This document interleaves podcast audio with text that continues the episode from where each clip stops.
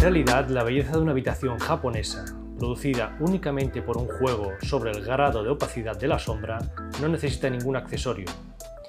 Al occidental que lo ve, le sorprende esa desnudez y cree estar tan solo ante unos muros grises y desprovistos de cualquier ornato. Interpretación totalmente legítima desde su punto de vista, lo que demuestra que no ha captado en absoluto el enigma de la sombra.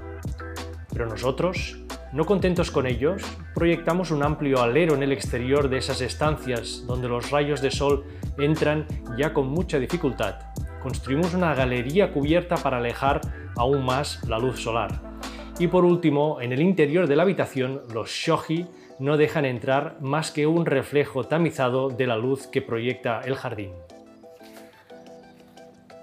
Muy buenos días, bienvenidos a las Cápsulas Molins. Yo soy Bernat Marcillas y hoy os voy a hablar de literatura, os voy a hablar de tres libros, tres recomendaciones. Por un lado os voy a hablar de Tanizaki, El elogio de la sombra, un gran libro. Cómo nacen los objetos de Bruno Munari, y os voy a hablar de La casa, la historia de una idea. Estas tres joyitas sin duda os van a ser de gran utilidad. A continuación os las explico.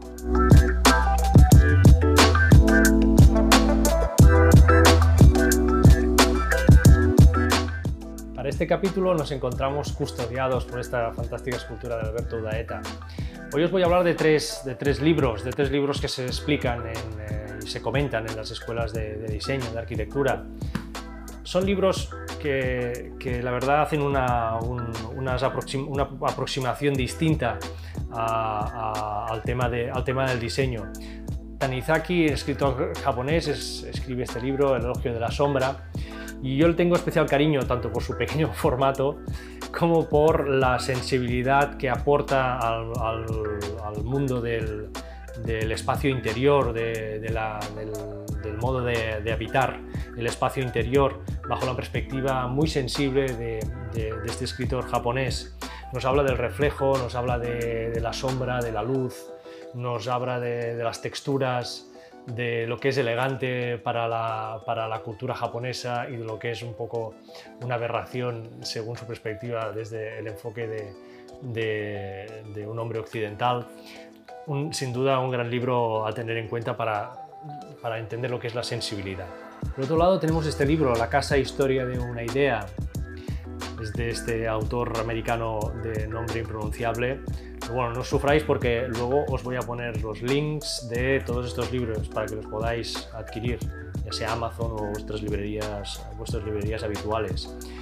Es un libro que huye precisamente de ese enfoque de arquitectura de arquitecto moderno, ¿no? De una arquitectura fría, y precisamente habla de conceptos muy, dijéramos, humanos desde el punto de vista de lo que es el habitar, un espacio doméstico, desde el enfoque de lo que es la sobriedad, de lo que es la domesticidad, de lo que es el concepto de confort, y todo esto lo hace a través de un viaje desde los orígenes, desde prácticamente la Edad Media, de lo que es el espacio doméstico hasta nuestra actualidad. La verdad es que es un viaje muy, muy interesante que nos va a hacer descubrir y nos va a hacer entender muchas de las cosas de las que damos por obvias, pero que obviamente todo tiene una historia y todo tiene un porqué, ¿eh? La casa, historia de una idea. Y por último, este libro de Bruno Munari, Cómo nacen los objetos. Este libro, mentiría si dijera que me lo he leído, este es uno de los que me quiero leer este verano. Es un libro que explica también el porqué del proceso creativo de un diseñador a la hora de afrontar la creación de un objeto, el diseño de un objeto.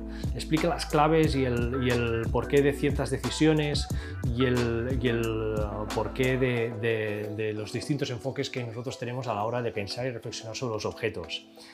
Como estamos con todo el tema de Molins Design, de los objetos de producto, creo que va a ser un buen aliado el hecho de tenerlo muy presente durante este próximo año, con lo cual este es uno de los que va a acompañar estos próximos meses.